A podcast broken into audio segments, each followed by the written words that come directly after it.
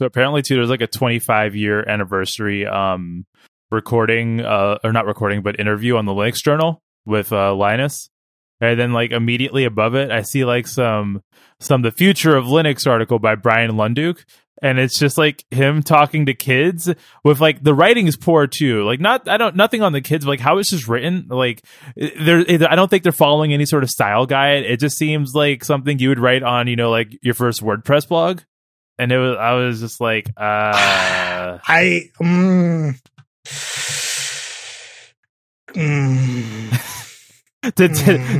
strike a hot button? I don't like Brian Lindo because that's the hot button thing. It's not. But that's like I don't think anyone really likes them outside of like white dudes who are in open source.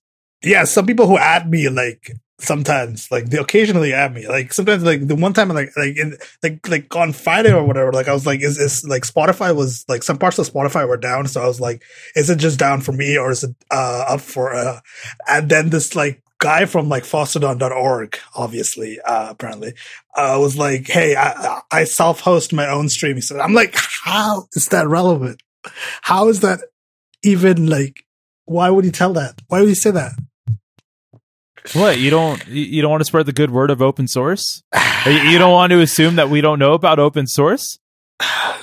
Those are my favorite ones, and when you get mad at them, and they're like, "I was just trying to help," and I'm like, "How is that helping? How is it helpful to like I've literally before posted been like, okay, I need an app that does this, and someone's like, you could use X, but how about this open source option that doesn't do X, that doesn't do the thing you asked for?" And then I'm like, well, then that's cool and all, but it doesn't do the thing I asked for, so why are you making a suggestion? And they're like, well, I just wanted to help by providing the open source option, but I'm like, Beto, it doesn't do the thing I asked for.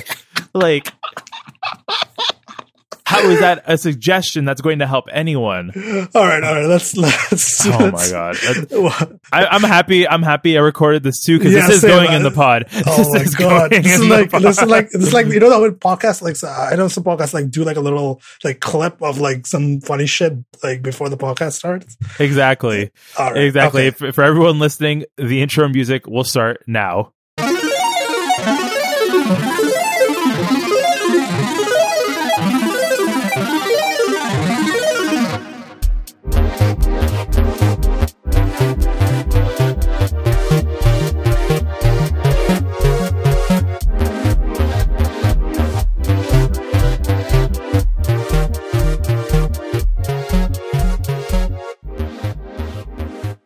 Hi, I'm Sadik. And I'm Christian. And this is episode 90 of Shades of Brown. And then we return after, I guess a week's break. There was not much to talk about last week. Well, it's like, it's always, it's not like there's not a lot to talk about. I feel like we should just have inside baseball here of like how we pick topics because there's always something going on each week, right? But I think we've talked about it before since this is more of like a global show. So like getting really into like US politics as it relates to like tech specifically, I don't think is something that's worth it for this specific show and in terms of like just going around picking topics. After a certain point, I don't think anyone wants to hear or talk about, you know, the latest LG ThinQ phone or net neutrality for like the billionth time. Like, I don't know. Like, I could talk about net neutrality, but yeah. And there's like a lot of speculative stuff, right? Because I think we talked about it before, right? Like, the Apple Qualcomm lawsuits are starting to heat up. There's actual like hearings happening next week. But like, how many times can you speculate about one thing? Yes, exactly. Like it's more about like is there anything you want to talk about? Like that's usually the go-to. Like if there are topics that are like not worth talking about, like there's no podcast. Like that's not happening. So let's start. We have some this is I guess browser news, so we can start with that. Very exciting stuff. Microsoft Edge with Chromium as its, I guess, engine of choice, goes like available as just like a preview program. Yep. So it is now available. These are the initial builds of the Chromium-based Edge or Edge-based Chromium. And I replaced it with Chrome at my office for the computer I have over there at work because it works. If so, Our setup basically, it's like a regular tech support position, right? So a lot of stuff doing in like Salesforce, Zendesk, you know, most of it's just browser based.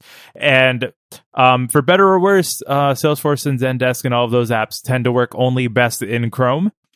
And the issue with Chrome on Windows, of course, is that it's Chrome on Windows is a RAM hog and also just not a native-ish feeling app.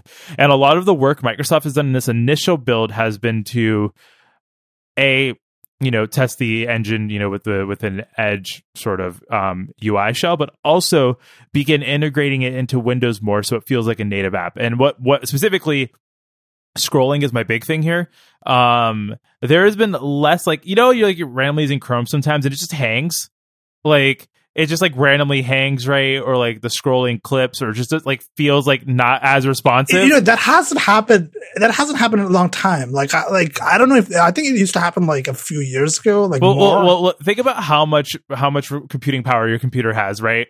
Yeah, I'm working off of an office computer of 12 gigs of RAM. You're on your ROG Republic of Gamers computer with RGB enhanced RAM. So if anything was the hang or skip on that, that's just straight up bad optimization, right? It's not poorly optimized. At that point, you're actively writing bad code if you're having that problem on a computer. Yeah, that's true. Powerful. That's facts. Yeah. So I know people are oh my god, Microsoft Edge abandoned their own engine and decided to go Chromium, and is this a good thing? Is it a bad thing? Is this a bad thing for the web? It's a bad thing for the web, but is it a bad thing for users? Is it bad that it's gonna be using all of Chromium's good powerful browser engine that has it's actually a good browser engine. This has all of the Google stuff stripped out. So all of the Google services have been stripped out. There's an image on Twitter, I think that Walking Cat posted, which will totally be the title image for this chapter. And it's 50 plus Google services were stripped out of Chromium for this Edge build. So I don't actually think that's a bad thing, right? It's the base Chrome engine, sure, which homogenizes the web. But at the same time, was anyone actually building for Edge anyways? I don't think so, right? And that's the problem. And advocates say that they want multiple web browsers, which is something I agree with. You want multiple web browsers, you want multiple rendering engines, because it makes a diverse web ecosystem. However, if web developers don't build for multiple web engines, then what's the point of having multiple web engines if you only if you still have to have Chrome installed on top of your regular browser to get to use a website anyways? So right now we have this. We have I would imagine, they're stripping Google services from it, but I would imagine at some point later in the dev cycle, they're going to add Microsoft Cloud features, sync. Right now, it already has sync. It has sync with your Microsoft account. Yeah, yeah. So sync, sync with OneDrive, you save files to OneDrive or whatever, stuff like that is going to come in. So what are we looking at? How long before we see this build of Edge in Windows 10, do you think? I would give it under a year for the fact of, right, you have to get feature parity of Edge, because this doesn't have the inking stuff, right? It doesn't have any of the Cortana integration at the moment. That's true. So they likely need to re-add all that and at least get it to feature parity before adding it back, which is fine, because as a base browser, it's stable. It's based off of the dev channel of Chrome. They're having a beta channel shipping out pretty soon. But I would assume Microsoft wants to at least get this to be feature-wise, reach parity before making it stable and before making it replace it. And as well, on top of Edge, you have to think about PWAs and Electron apps, because because for the Windows build of Electron, it past a certain point, Microsoft owns Electron now, so it would make sense for them, honestly, to switch to this in Windows, especially if a lot of what they're doing for the base rendering engine is integrating it into Windows better, right? So it natively has that bouncy scrolling that Windows has. It can render native Windows UI components if you have a button on screen or whatever quicker to make big apps look better. So I would imagine there's probably phase one and phase two of this, right? Where phase one is, let's get the consumer browser out, make it available on macOS, iOS, Android, Windows, obviously, get that going, make it have good touch support, get it to, you know, feature parity of Edge. And then part two, which likely is a longer play, is to make this be the base engine for PWAs and Electron. Because I think at this point, Microsoft has just kind of given up on any sort of like native technology and has decided to go with web apps. And I mean, if truthfully, as much as it's going to pain me and as much as it's going to make people in my inbox get mad at me, like if web apps are built native or integrated well enough, I should say, into your OS, that they run at a only slight performance penalty to a native app, is that such a bad thing? And if you can, and if you build a web app and without styling the controls, you get native looking controls anyways. Like, is that really a bad thing? Yeah, like, it's also like a thing. Like, is it fine for the people who use these applications? Like, is it that? I think the biggest thing with Electron is that it is not only like slightly expensive, it is very expensive because like it uses like so much more like RAM, right? And RAM is usually the biggest like culprit. I think that the reason why Electron is not liked in certain circles is that it uses so much RAM. Well, as well, I would say CPU resources too, right? Because instead of adding one sub process to the browser, right, you're adding a brand new instance of that rendering engine. Whereas if Microsoft, you know, builds this the way that I'm imagining they would, it would just be a sub process, right, for each new Electron application and a bigger, you know, sandbox web environment versus right, you spinning up a brand new instance of the Chromium engine each time. And that way you could also be better with security updates, because once you update the base, like you update the Chromium base, you update essentially every app. Like another problem with Electron apps is that if they all use, as you said, like its own instance, and the developer of the Electron app has to make sure that they keep their like base Chromium like Electron like thing. I don't even know what it's called, but like, you have to keep that updated, right? With the latest security updates. Like, well, especially on the server side as well, too, because remember, right? Electron, if I remember correctly, I've never built my own Electron app because I love myself. But I'm pretty sure it's Chromium on the base. You spin up a Node.js server that's running locally that hosts that serves the app. So it's like that. That's why it's a weird hack.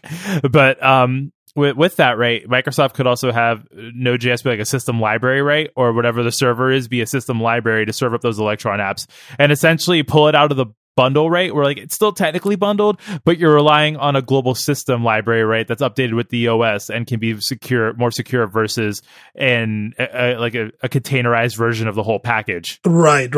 So like each developer having like their own, like different Chromium versions, like not keeping those up to date. Or whatever, like that's the thing. We'll see, I suppose. I mean, Electron, I don't want to bring back the Electron discourse because like every time it happens, people get very, very angry very fast. So let's talk about something else that makes people angry. I think that's it's iTunes, I guess. So we're gonna talk about rumors. This time it's rumors.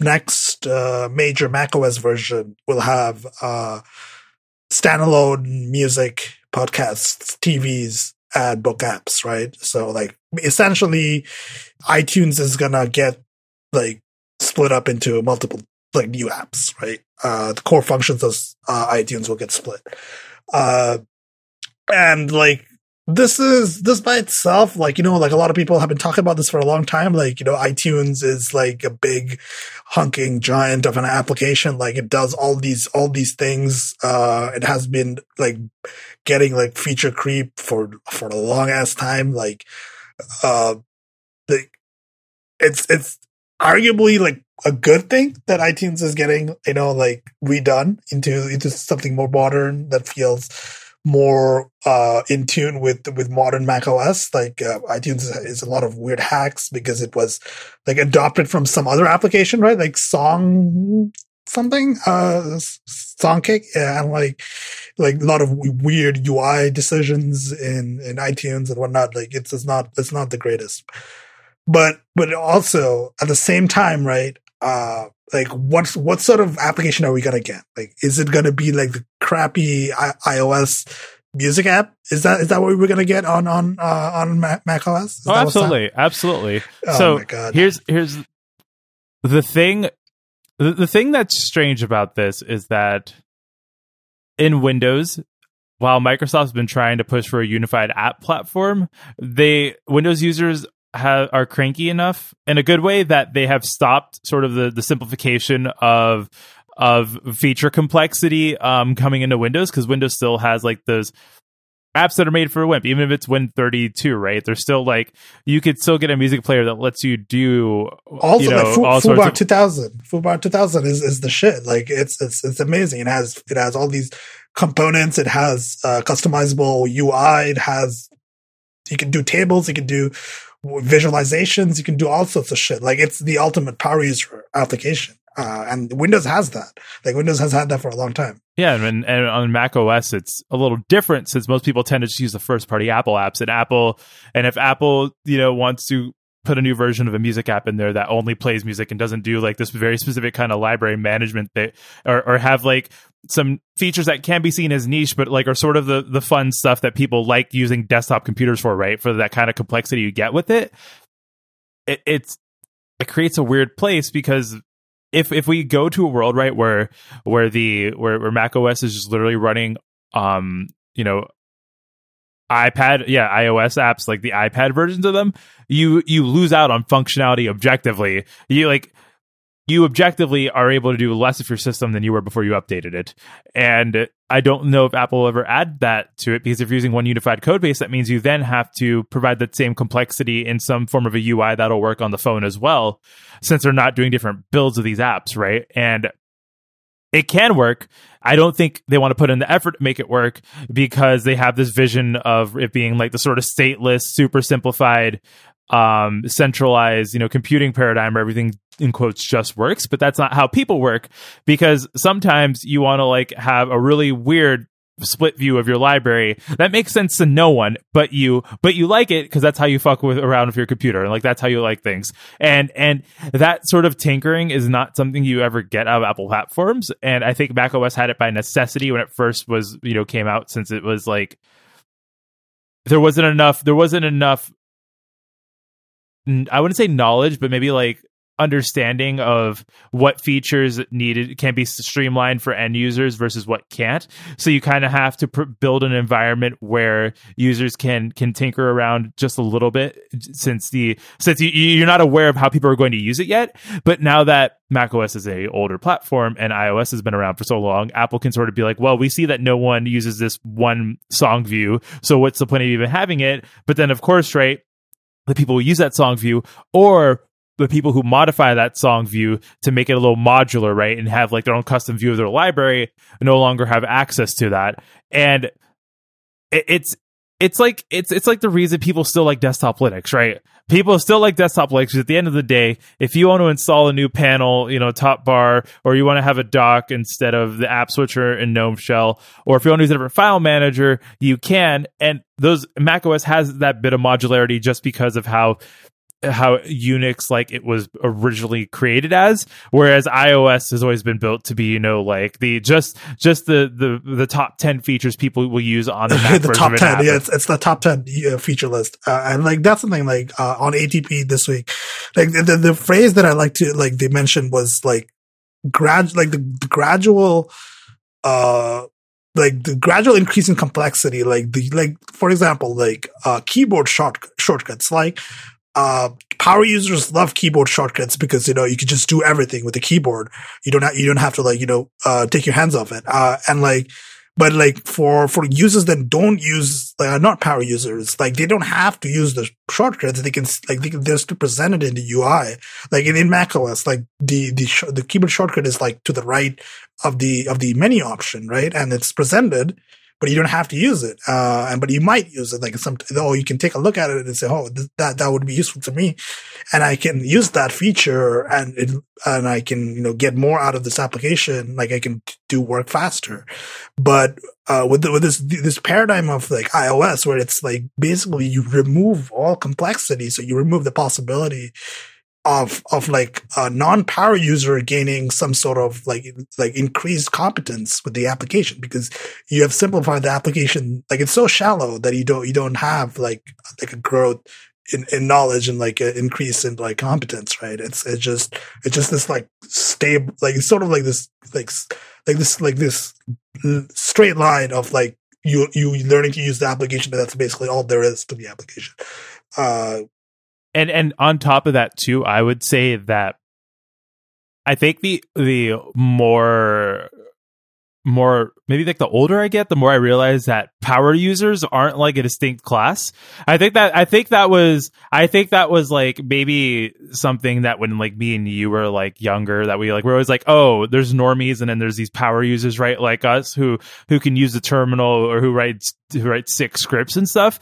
But when you think about it, I think everyone's a power user, but for different features. Like, there are some advanced features that each individual person uses differently, right? Like, some people maybe never dip into a terminal, others do. So there's some features in iTunes, there's some features in like Gmail that I will never use, but you have people who aren't like, not even like programmers, right? But just people who just use Gmail for work or for their personal use, right? And they like have 10,000 labels, and that's considered a power user feature, right? Of doing like Boolean like operations or search qualifiers, right? To filter your inbox, but they're not programmers. So are they power users? In a way they are, right? And there's not like, it's not a distinct class.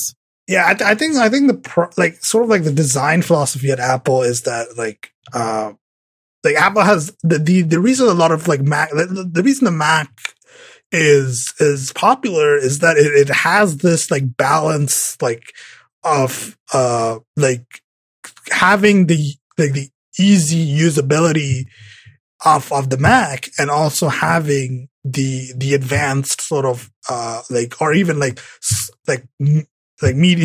medium level, like power use, quote unquote power user features that, you know, like you could sort of slowly get to learn. And like Apple has always been good at that balance, right? Like it's like there's, they have that stable OS with the good functions, and like they also have like the hardcore stuff, like smart playlists in iTunes. Like smart playlists are one of those things that, you know, I don't think you need the programmer to find that useful, right? Like, you could just be a person who listens to a lot of music, and you just want to, like, you know, say find all music, like, between these years, but also only in these genres, right? Or something like that, right? Like, you could do that. You could do that with smart playlists. Like, that's not a quote unquote power user feature, even though it seems like it's like maybe like only like 10% of your user base ever uses that. Like, it's not a power user feature. So I think that's the distinction. Like, Apple just wants to make this one baseline for everybody. They want to remove the distinction between like iOS paradigms and the macOS. Like, they just want to remove it altogether. And that's what marzipan is. I think that's just like the progression of that. Which mind you, isn't a bad thing inherently, but they're not willing to bring any sort of advanced features to iOS in the way that they have them on the Mac, right? Like, if they like, even if it was clunky to use, right? Like, obviously, we don't need to go full Tasker, but if they introduce complexity into their UIs on iOS, I don't think that'd be a bad thing. At least, like, obviously, of course, it'd be like under like an advanced menu or something, right? But giving users the ability to go in there and tinker around with their systems to get them, you know, working the way that they want to is like just another way that you like empower users to better use their computers. Yep, exactly. Yeah. So that's sort of like so in a way, like, a lot of people have been asking for a new redesigned iTunes for a long time, and we are probably getting it, but it's not the way we wanted it. I think it's going to be something like we'll look back on it and we'll be like, wait a minute, I liked the smart playlist. Please give me my smart playlists. Well, basically, it's like, I what was a similar product like this? It's not even like in the Apple space. I would say like when the switch from like, say, when Google tried to get everyone on an inbox, and people are going to get mad at me. Please don't at me if you were a fan of Inbox. But as far as I remember, Inbox never had any of the advanced labeling stuff that Gmail did. No, it basically removed this into its like it essentially substituted its whole its whole paradigm of like, what is it? Like how Inbox works, like you have like this queue, right? It's like, it like sorts everything for you. Yeah. It's like automatically sorting it. Yeah, or I think another version of this is when Microsoft tried making UWP apps of Office. And it was just like, turns out people really like that, the complexity in Excel and other apps, right?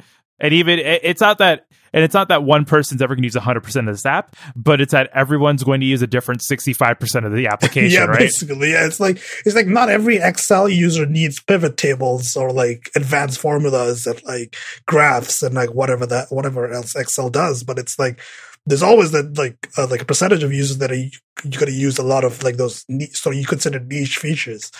Especially for and everyone at least that like once is going to dip into one of those features for something they're doing without even realizing it, because they like, you know, you just find a way online, you're like Google, like, oh, how does this work? And then like you see, oh, you click this, and that turns out it's technically an advanced feature, but it's still there to benefit someone who might be less technical. Yeah. So that's I think our like that topic I think is, we know, like it's not like this is still all of these are rumors, so I think we discuss with this is up for change, I guess. In when is the next macOS version going to come out? Then 10/15 this fall. So okay. WWDC will likely know for sure if this is happening or not. Yeah, I suppose. So let's move on to another OS. This time it is the Android Q beta, the second one. So we have some UI changes, right? Like this is still beta, but we have bubbles now. We have bubbles around the OS. So basically, chat heads on Facebook Messenger are this feature where a floating picture of a person's face will be on the screen. You can just toss it around, and if you tap on it, it'll bring up a chat window. And Google is now making this more of a system feature with Android Q, where any notification, ideally, you know, chat apps, emails, probably like the main use of it, but any notification can be put into a bubble. And you can do all the same features that you can do in the notification menu that you can do with this bubble. And of course, you could just toss it when you're done. And I think this is genuinely a good UI paradigm. Like, I think in general, phones need more of a window manager. Like, and this is and I think this sort of like floating panel interface. Well, obviously, I think when it comes to a phone having like a desktop environment with, you know, draggable windows doesn't make sense. But I think this, plus having like a tiling window manager would actually be beneficial, especially now that phone screens are, you know, reaching 6-7 inches. Yeah, so the tiling window manager idea is actually smart, because like you could like have these fixed length windows and you can manage them, like how Samsung used, like when Samsung first introduced multitask, split views. on the Node, like they did that, right?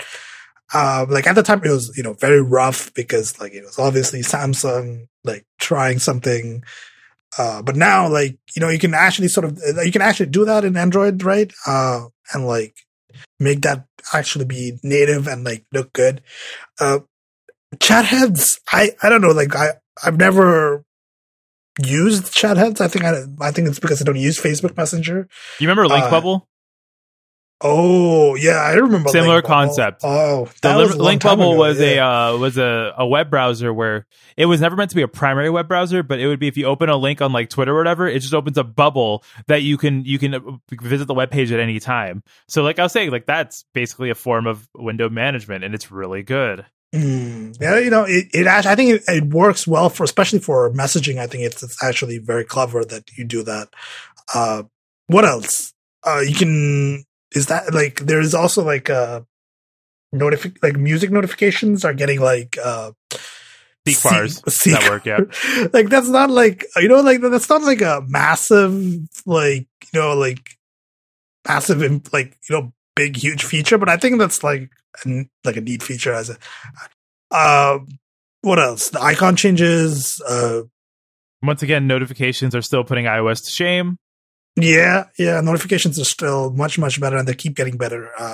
And they're working on their gesture navigation to likely come to a place where they literally just copy iOS's, because iOS's gesture navigation is the best one. Actually, yeah, like just do that. Just like make it like the iOS navigation. I think the iOS gesture navigation is pretty good. Though it's still like a bit finicky, especially on larger screens on iOS, but that's not a problem on Android because, you know, Android tablets, nobody buys them, so it's fine. They changed it to more, like they already changed it to look more like an iPhone, right? Like it's like you swipe up from the bottom, right? And it like goes into, okay.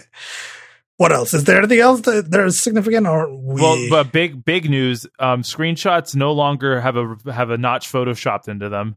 Why was that even a thing? Why would you put the notch in there? Like, why was that something that they thought was a good idea?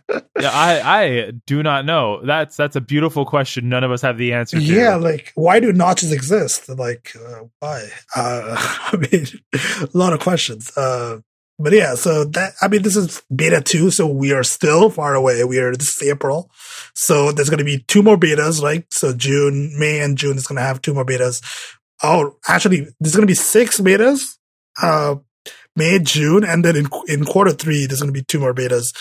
And final release is going to be when does Google release these? October-ish. Yeah, so it's still a ways to go. I suppose a lot of this stuff is going to change, especially like the gesture navigation and the bubbles. So that's Android Q. We have more Google news, and this time it's not good. It's bad actually. It's terrible. It's horrible. It's a new feature. Of computing is Google patches ads into Android TV home screens without warning. So several people on XDA reported that some Android TV device Sony Smart TV, Xiaomi Mi Box, and NVIDIA Shield of all things got updated to the latest version of Android TV and started showing ads, like just straight up ads in the home screen. Like, why is this like a thing? I mean, I get it. Google is an ad company. Like, I get that, but it's like, well, why would you just decide? Like, it's a good feature. The worst thing too is that everyone does it. The PS4 will have ads on it. The Xbox One has ads on it. The Switch, in fact, does not have ads, I believe. So the Nintendo Switch does not. Roku's have ads on them. Vizio's smart TV platform has ads on it. I think LG's webOS with the Beanbird that has ads on it. Apple TV not as yet, but when Apple's TV services launch, you bet there's going to be ads on it. I would not be surprised. And I feel like in general, like the theory behind this is that if you advertise your televisions, you can then subsidize them and make them cheaper. What at the same time, there should be an option to disable them. Like if you tell me, like, listen, we're gonna sell you this TV that's closer to what we make, like, you know, how much it costs to produce it, just so we can, we'll put ads on it so we can actually make some revenue to continue making TVs. Fine, whatever. Fuck capitalism, but you know what? I get it. Makes sense. But Google does not make these TVs, and like that argument is moot, right? Like Microsoft likely has ads on it just so they can make the price of the Xbox cheaper. Ditto for Sony. Like that's likely why they're doing it.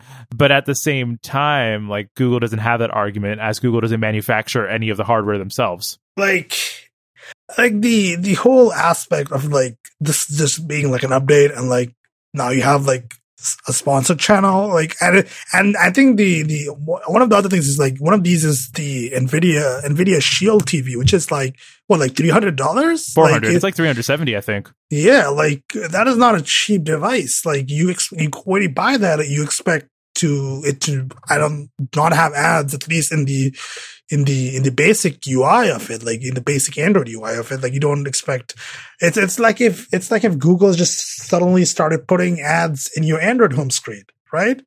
Imagine like you have like a widget on the Android home screen, and one day it's just suddenly an ad. Oh, like imagine the Google Assistant has just paid placement posts. Oh God, Jesus Christ! You know it's gonna happen too. Oh God, it's gonna happen. You know, like it's gonna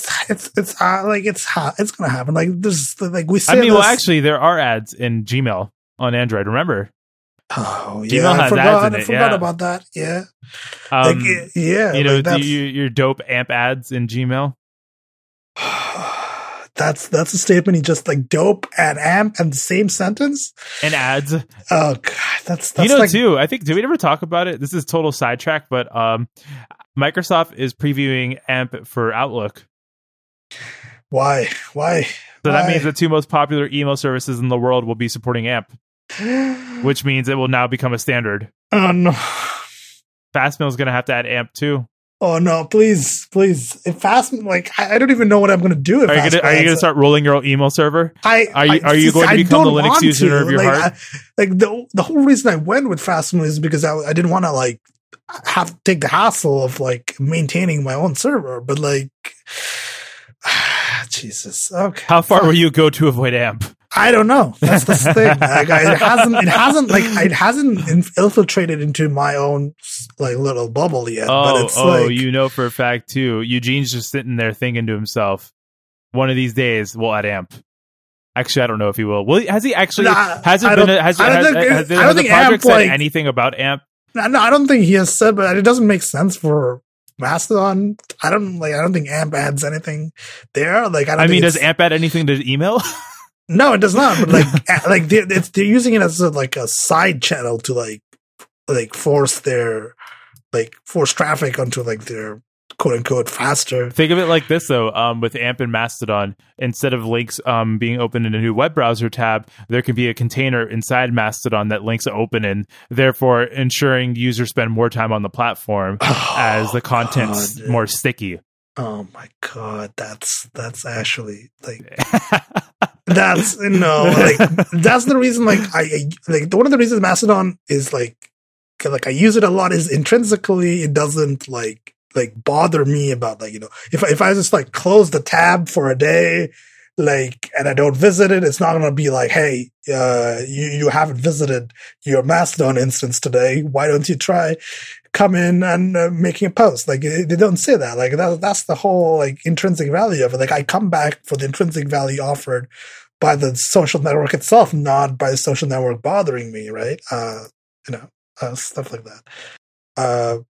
What is there anything else to say about this other than it's bad? It's just garbage. The whole smart TV thing is I never want to buy a new TV ever again. So that's that.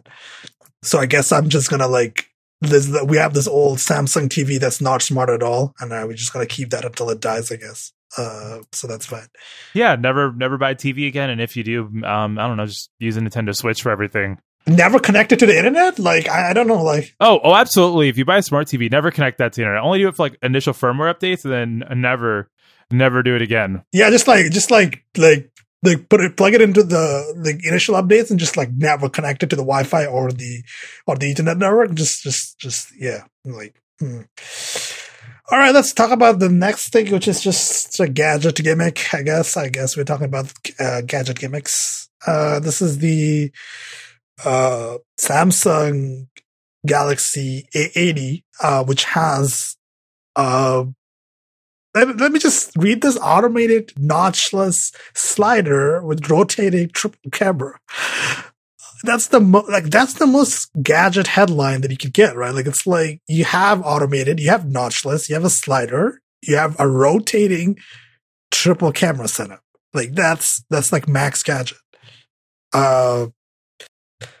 It's that good shit right there. That's basically that's the stuff they used to post on Engadget, right? This is the stuff they used to read on Engadget and be "Holy shit, that's cool."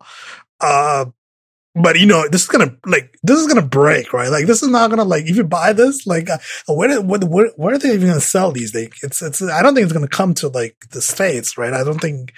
They're likely unlocked. Maybe I would imagine this probably be more for India and maybe Europe. Yeah, maybe. If you buy this, I don't know what you're gonna do. Make sure you just don't drop it ever, because I feel the whole electromechanical mechanism is gonna break at the slightest. If it's electromechanical, will magnets fuck this up? I don't know. I don't know if magnets will fuck this up. I don't know. But it depends on how it's all designed, I suppose. Like, I suppose when iFixit gets a, I want to see a, like iFixit teardown of this. Like, I want to see how the mechanism like is put together. Like, I want to see how that works. Imagine this, right? Like, so the camera half flips, can't flip the entire way because the mechanism breaks, but it can't close either because the camera is no longer flush. Oh, so it's just sort of like. Oh my god, that's like the worst. Like, it's like the nightmares of slider phones, right? Like, you know, slider phones, like you like the Sidekick and like the LG chocolate bar phones, like all that shit. Yeah. Like this is like the even worse because like once it breaks, you're just like fucking stuck in this weird half hellhole. But you know, like it's like, is this a good thing? Like, is it a cool? Like, is it actually useful? Like, Actually, so the utility in this is that you just have one camera that's really good and your selfies are going to look amazing. Like, the selfies on this shit are going to be popping objectively. Yeah, like, you're going to get, like, the good Samsung camera and, like, the good sensors, the good, like, the good, the best, like, the most, like, usually, like, front sensors are, like, lower megapixel rate and lower quality. So, like, the lenses are not as good or whatever, but like this, you just get the same lenses and cameras. So it's like, but other than that, it's not like, yeah, it's just a gimmick. I just don't trust moving parts on phones. That's why I have a deep mistrust of moving parts in general because they're gonna break, but especially on a phone, especially like given how much you drop them. Yep, pretty much. It's like you drop this once. I think it's gonna be fatal to the launch. I hope not. I mean, I hope they like have some structural integrity, design thoughts into that. I hope so, but you never know. So I think that's all the stories. I don't think we have anything else. So let's wrap this up. Yeah. You know, been actually, I have a request for the listeners here. I need some good Linux news. What's like a good Linux blog? Ooh, yeah. If any of y'all have your own Linux blogs that you're writing right now, like let me know because OMG Ubuntu's never updated. I guess an external, but LWN is still around. I mean, that's like a classic. Like, LWN. Oh my god, I forgot that existed. Yeah, LWN is good. It's good shit. Like if you pay for the subscription too, it's good actually. You can get. But it's like it's really like to be fair too, it's a very technical like. So you're saying that you don't want to talk about the 26.2 release of Emacs? So it looks like the headline feature includes the ability to build modules outside of the source tree. Now that's interesting. See, this is the thing. I'm like, now that you mentioned Emacs, I have to declare that I'm never talking about Emacs on the podcast. Because if I do, it's going to be like the one person who listens to our podcast who uses Emacs is going to be like, hey, did you know about this cool feature? Well, see, everyone who listens to our podcast should know that the best CLI text editor is Gedit. The GNOME text editor is the best text editor to run in your shell. And your terminal, you know, you just do a good old gedit open /var/etc/www/dankmemes.txt. Oh my god! You just like started like the, I don't know, the eternal debate of editors. So that's good. So Linux news, I think. Like, there's LWN. I don't know what else there is, really, to be honest. So, you know, add us with like, good, I don't know, a blog. And other than that, let's wrap up. So you can find me on Mastodon at staticsafe at mastodon.zombacloud.com. And Christian, where can people find you? You can find me at josephine@10forward.social, where I'm going almost a year strong, have not been banned. And you can, as always, the show notes are on 2shadesofbrown.com. And there's also the email address, contact@2shadesofbrown.com. And if you send me an email with AMP in it, I'm going to be very mad. So don't do that. If you send us an email of AMP with it, you know, normally I feel like we don't shame or blame on the show but we may make fun of you if you send us an email. Anonymously. Like, we'll never, like, say the person's name who sent it to us, but we'll talk about it. Because... but if I know you, I'm going to say your name. Like, if it was, like, Jake who sent it to me, I'm going to say that. Oh, my God. Imagine that. If you're just, you know, random person friendo, no, of course not. Yeah. All right. So that's Shades of Brand for this week. Goodbye. All right. Bye.